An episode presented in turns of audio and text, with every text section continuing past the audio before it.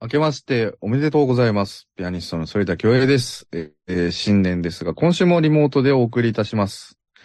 リスナーの皆様は2024年のお正月いかがお過ごしでしょうか？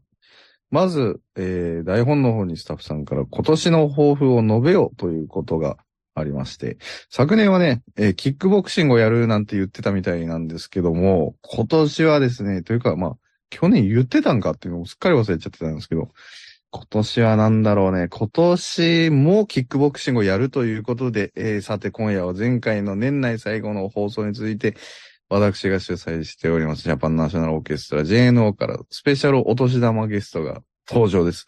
あの、あの、バイオリンの東良太くんを迎えて楽しくお届けしようと思います。それでは新年一発目の反田教へグローイングソノリティ最後までお付き合いください。Growing sonority. ここでゲストの登場です。えースタジオにいる東くん、リスナーの皆様に新年のご挨拶をよろしくお願いします。はい。明けましておめでとうございます。バイオリンの東洋太です。今年もよろしくお願いします。はい。今年もよろしくお願いします。さてさて、東くんにも今年の抱負を聞きたいと思うんですけども、東くん個人的には、えーどんな一年にしたいですか？そうですね。まあ、一つは、まあ、語学習得と、あと海外に、あの、積極的に行きたいなっていうふうに思っていて。なんかまあ、今の自分の成長への近道は、うん、まあ、日本から少しこう、羽を広げて、海外に出てって、こう、環境を変えるのが一番いいのかなっていうふうに最近特に感じてるので。うんうんまあ、まだなんか語学とかは、まあ、海外、それこそ JNO でドイツとかイタリアとか行くたびに、一応わずかながらに喋れるようにはなってきてるんですけど、うん。うん。まあ、なんだ、グーテンアペティートとか、まあ、ドイツ語でいただきますとか、うん。イタリア語でお腹すいた、オファーメとか、そんな偏った言葉ばっか覚えてきてるので、ディディスカッションとかできるようになっていきたいな。うん。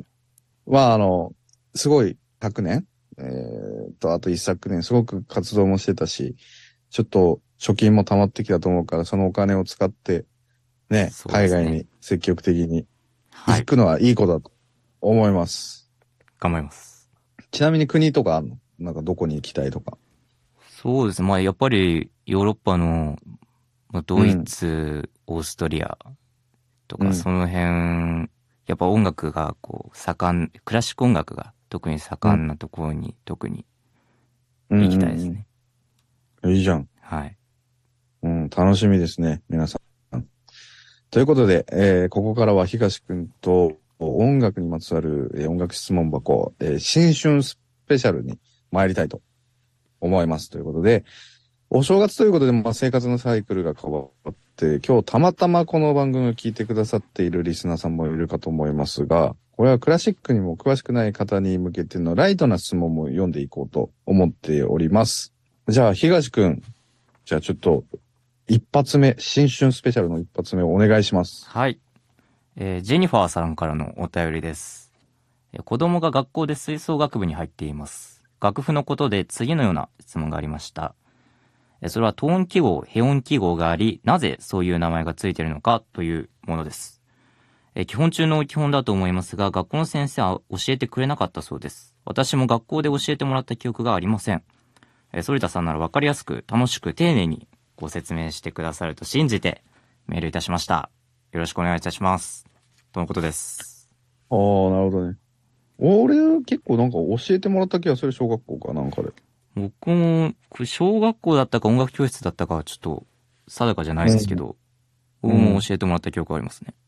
なんかあの、紙かなんかに大きくさ、トーン記号書いてあって、五線が書いてあって、ドリミファソラシドってなんかこう、ドイツ語だったり、いろんな書き方でドリミファソラシドとか、CDEF ゲーアハとか書いてあって、はい。で、下に日本語のハニホエとイロハって書いてあって、で、っていうのがあったから、すごく先生も説明しやすかったと思うんだけど、まあ、トーン記号は、まあ、あの、あの、最初の一画目は、あの、かアンモナイトみたいな、あの、ぐるぐるの真ん中から始まるんですけど、で、それがどこから来てるかっていうと、あの、ドレミファソのソから、のソの位置から始まってるんですよね、書き順ハニホヘとのトーンうんで。すね。で、そう、その、ドレミファソっていうのが、またこれ日本語じゃなくて、で、これを日本語に変えると、ハニホヘトになるんですけど、だからまあ、波長長とか、都庁長とか言ったりするわけですけど、その都っていうのがソで、で、ソから始まってるから、当時、明治時代とか、そこら辺の時代の時には、まあ、日本語で音名をよく使っていたっていうのもあって、今 NHK のなんか、あの、ドラマでもなんかブギウギでしたっけ？なんかそういったね、昔の時代の、えー音楽番組、ドラマとかやってますけど、あの時代の頃に、その、と、とから始まるから、との音記号、音符の記号っていうので、と音記号っていう風になって、で、逆にヘ音記号はね、それと同じで、で、ファから始まるので、書き順が一画目が、で、ハニホ、ヘの四つ目のドレミファのところから始まるので、ヘ音記号っていう風になってるっていうお答えで、東先生よろしいでしょうか？はい。だい、大丈夫だと思います。そうよね。意外とあの、単純なんだけど知らない方が多いかもしれないよね、これ。そうですね。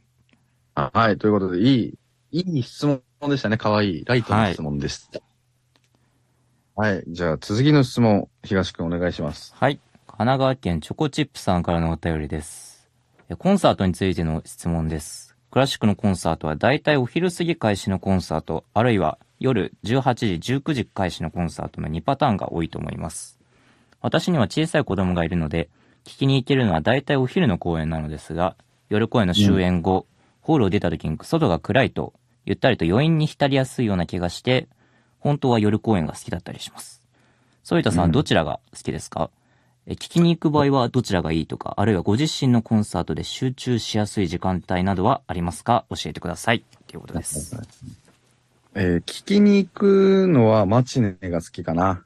ああ、わかります。あうん、うん。うんまあ、てか、ま、まあ、両方いいかもな。うん聞くのもマチネも悪くはない。けど、まあ、それはいいポイントとしては、え終わってもまだ夕方5、6時だから、そうなんですよゆっね。くりご飯が食べられる。もうそっから夜までゆっくり時間過ごせるんで、そうなんだよね。あれ結構好きです僕も。朝が早いのが難点よね。そうですね。なんでなんか、例えば4時とか、まあ土日じゃないとなかなか厳しいですけど、うん4時とか、そんぐらいの時間だと、個人的には一番好きで、朝も早すぎず、終わった後は伸び伸びできるし、あいいですねあ、だかパフォーマンスとしては、個人的に一番ベストは、はい。夜8時か9時。ああ、そうなんですね。遅い方が好き、俺はうー。ん。なんか、ね、まあ、コンクールとかヨーロッパとか向こうは、8時とか結構当たり前だし、うん一番ひどい本番で11時とか、あの、クラスコンサートとかでも全然あったし、あええったけど。11時。うーん、聞きに行くの、まあ、難しいよね。あの、まあ、だから、ゆ、夕方5時ぐらいから本番か、俺は8時本番ぐらいが好きかも。なるほど。それはじゃあ、またぜひ JNO でも、そのうん希望まあを。まあ、その、送ってくださった方のさ、お子さんいらっしゃるっていうことだったけどさ、はい。逆に1時間のコンサートとかもっと増えてもいいよねとは思うね。ああ、そうですね。結構。その方が、まあ、奏者側もそうですけど、聞く側も結構、なんか、楽に聞きに、そうそうそう気軽に行けますよね。そうそうう。ん。ね。でも海外は結構多いけど、やっぱ日本はなんか2時間ですみたいなのが多いからさ。まあそうですね。もしくは本当にジョイントコンサートの30分とかだからさ、極端だから、うん。ね、そういうのできたらいいよねと確かに。思う。はい。ということで、ここで一曲、新年にふさわしいと言われているこちらの曲をお送りさせてください。えー、ショパン作曲、えー、英雄ポロネーズ、演奏は私、添田恭平です。Growing sonority.